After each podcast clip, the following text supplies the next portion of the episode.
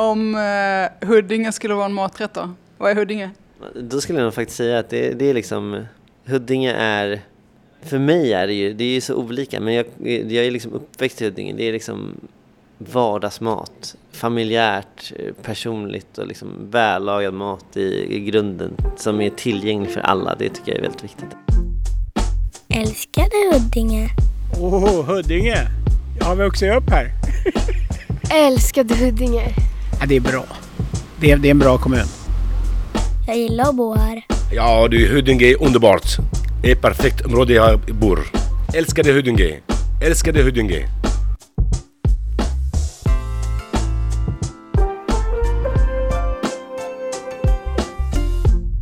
Älskade Huddinge är en podd från Huddinge kommun där vi lyfter fram Huddinge-profilerna och deras historier. I det här avsnittet träffar vi hyllade kocken Jonas Lagerström som växte upp i villaområdet Solgård och som idag bor i Glömsta i Huddinge. Och vi ses mitt i stressen och förberedelserna inför kvällens sittningar på hans prisade restaurang Etoile. En av de mycket få krogarna i Sverige som idag har en stjärna i den prestigefyllda Michelin-guiden. Och han har fått fler utmärkelser, vunnit många kocktävlingar, varit med i kocklandslaget, tävlat individuellt, vunnit Kockarnas kamp i TV4. Ingen i hans familj jobbade inom restaurangbranschen, men för Jonas var det ändå tidigt, helt givet vad han skulle bli när han blev stor.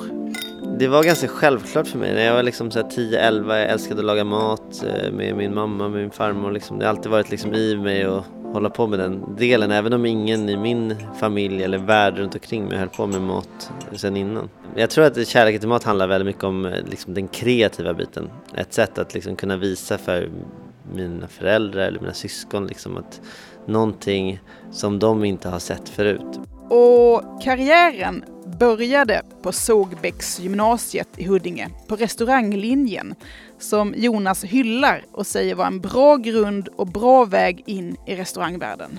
Ja, Sågbäck var otroligt viktigt för mig faktiskt. Jag har jobbat med, jag vet inte hur många människor och kockar under 13 år sedan jag gick i skolan, men väldigt många säger att ja, skolan gick man igenom, men det handlar egentligen om det praktiska när man väl är ute på restaurang och när man väl gör arbetet. Och det är klart att det handlar om det för att lära sig verkligheten, men skolan var otroligt viktig för mig. Det var liksom ett sätt att hitta självförtroende och lära sig nycklarna för vad man ska tänka och tycka och hur man jobbar med råvaror och hur man jobbar med människor framförallt, skapa kontaktnät. Och det var där jag hittade till tävling första gången. Jag tävlade nog i alla skoltävlingar som gick. Det var en av de få tävlingar jag faktiskt har vunnit också, SM. Så det är väl klart att det skapades ju en känsla av att en drivkraft i att kunna vara kreativ, skapa rätter, vara lite galen. Och det är man ju alltid när man är mindre och inte riktigt vet. Nu har man hittat mallar för hur man gör saker. Och det är kanske tråkigt när man träffar yngre människor som inte har de mallarna. Så finns det liksom en kreativitet som är ändlös. Man kan skapa saker utifrån vilket perspektiv som helst. Även om jag med erfarenhet vet att det inte funkar, så är det väldigt inspirerande att höra människor som inte har den spärren liksom. Om man går tillbaka, kommer du ihåg när du själv hade din första starka matupplevelse som barn? Bara wow! Ja, men det tror jag. Jag tror att den absolut starkaste, så här, man har några sådana här punkter man alltid kommer komma ihåg. Det kan vara när man vandrade i Cinque Terre i Italien och drack lemonad från, liksom, utanför ett stängsel. Sådana där grejer kommer jag alltid komma ihåg. Jag tror att framförallt det första är nog min farmors nybakta bröd som jag var väldigt mycket hos min farmor. Vi bodde i samma hus och efter förskolor eller skolor så var jag alltid hemma hos henne liksom. Så det brödet har jag alltid följt med och det kommer ju alltid... Det minnet kommer alltid finnas väldigt starkt liksom. Så det tror jag är liksom en grundpelare också i mycket utav. Inte kanske för mat handlar väldigt mycket om liksom att skapa känslor och skapa någonting där man kan relatera till någonting man tidigare har varit med om eller ätit liksom. Och det jobbar jag otroligt mycket med på Etoile, att det liksom handlar om när du äter det ska finnas en anledning till att du äter det, men det ska också finnas någonting där du kan relatera till en upplevelse som är positivt på något helt annat sätt liksom. Hur smakade det då? Parmesan smakade, det var ju liksom fantastiskt. Det är ju i en värld där man kanske inte alltid liksom, om det alltid på helgerna kanske eller någon gång ibland så lagar man lite finare mat, men oftast kanske man äter vardagsmat, så är ju alltid det nybakta är ju alltid någonting annat liksom. Tävlingsådran då, som ju finns. Du har varit med i juniorkockslandslaget, vanliga kocklandslaget, vann kockarnas kamp, många tävlingar. Ja, ett par stycken. Årets kock 8 gånger tror jag, och SM, junior-SM och bokhistoruttagningen. Ja, jag har försökt att tävla. Jag tror att det handlar, framförallt från början handlade det om, nu driver jag min egen restaurang där jag får vara kreativ hela tiden och skapa rätter, men förut gjorde jag inte det. När man jobbar hos andra så kan man vara kreativ till en viss gräns, sen så skapar man ju mat utifrån någon annans matfilosofi, och det är ju en charm i sig, men då finns ju tävlingen där det är ett sätt att kunna vara kreativ 100% utifrån sina egna villkor, och det är ju någonting väldigt spännande. Det gör ju att man kan helt skapa saker utan några alls förutsättningar liksom, eller utan några alls riktlinjer. Och så länge som man tycker att det är spännande och kul med att tävla, så tycker jag att det är viktigt att man inte slutar oavsett vad folk tycker och tänker. Det kan vara, jag är ändå 32 nu och många yngre som tävlar i årets kock, många äldre också, men framförallt så handlar det väl om att man själv inte ska känna att det spelar roll vad folk tycker och tänker runt omkring liksom. Stora framgångar i många kocktävlingar, men det allra största ögonblicket hittills i hans karriär är ändå när Jonas och kollegan Danne fick sin första Michelin-stjärna på en utdelning i Norge. Något av det absolut finaste en krog kan få. Det absolut största är ju självklart när jag och Danne fick möjlighet att höra våran restaurangsnamn på Michelin-galan i Trondheim när vi tog emot första Michelin-stjärnan. Det är klart det största som har hänt för mig professionellt. Sen är det klart kockarnas kampvinsten, även om det är ett tv-program, så var det otroligt kul. Det var där kunde man verkligen ge järnet, och jag gick in för att tävla, inte för att vara med i tv-program, och det var ju väldigt spännande i sig.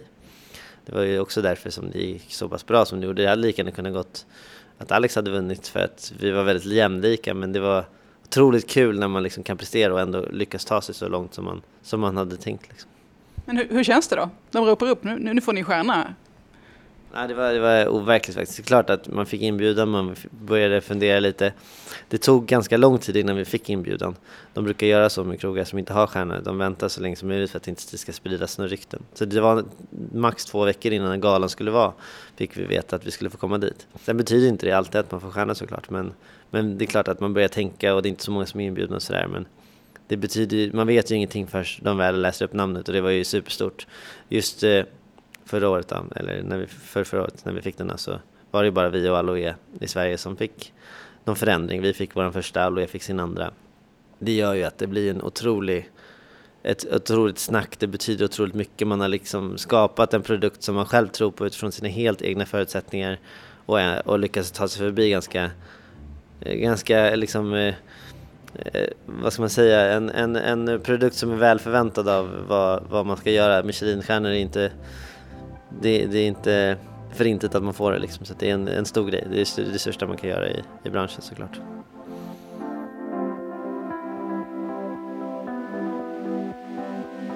Och framgången tror Jonas beror på att det finns en väldigt stor kreativitet hos honom. Ett driv, en vinnarskalle och så mycket fantasi.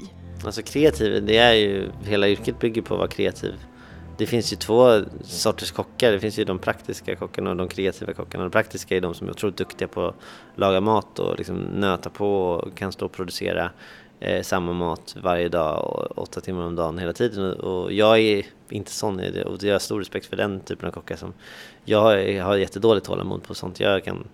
Jag gillar att skapa kombinationer, så saker som funkar ihop, och testa rätter och skapa nya rätter och nya tekniker som funkar, och det gör ju att, liksom, att den ständiga utvecklingen är väldigt viktig. Men man behöver ju ha båda typerna av kockar i ett kök. Man behöver ju ha de som också är duktiga på att utföra det sen.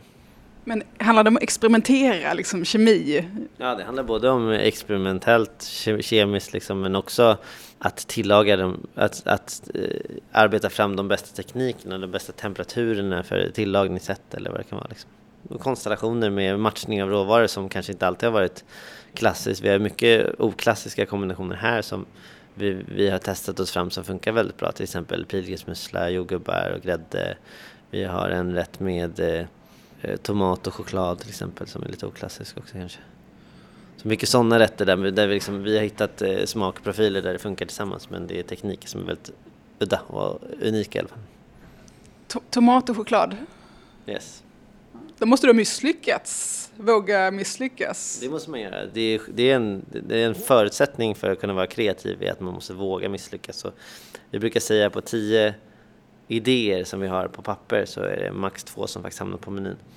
Sen är det 2 som hamnar i andra änden som teoretiskt funkar hur genidrag som helst, men praktiskt aldrig skulle funka att göra. Liksom. Och kanske inte alls blir gott. Det handlar ju om ett perspektiv från en gästs synvinkel, och vi ser ju våra gäster som människor som vill komma hit och ha en bra upplevelse, och då får man aldrig bli för pretentiös, utan det handlar om att upplevelsen ska vara jävligt bra hela tiden. Det får aldrig liksom bara vara okej. Om Huddinge skulle vara en maträtt då? Vad är Huddinge? Då skulle jag nog faktiskt säga att det är liksom... Huddinge är... För mig är det är ju så olika, men jag är liksom uppväxt i Huddinge. Det är liksom vardagsmat, familjärt, personligt och liksom vällagad mat i grunden som är tillgänglig för alla. Det tycker jag är väldigt viktigt. Att det är så här, det är som Huddinge ser ut. Huddinge är en stor kommun. Det är liksom väldigt bred kulturellt. Det finns alla möjliga åldrar i Huddinge.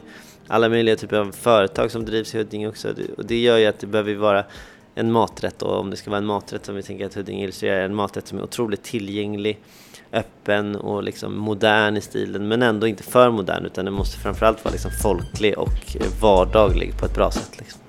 Det tycker jag. Tack Jonas. Tack själv.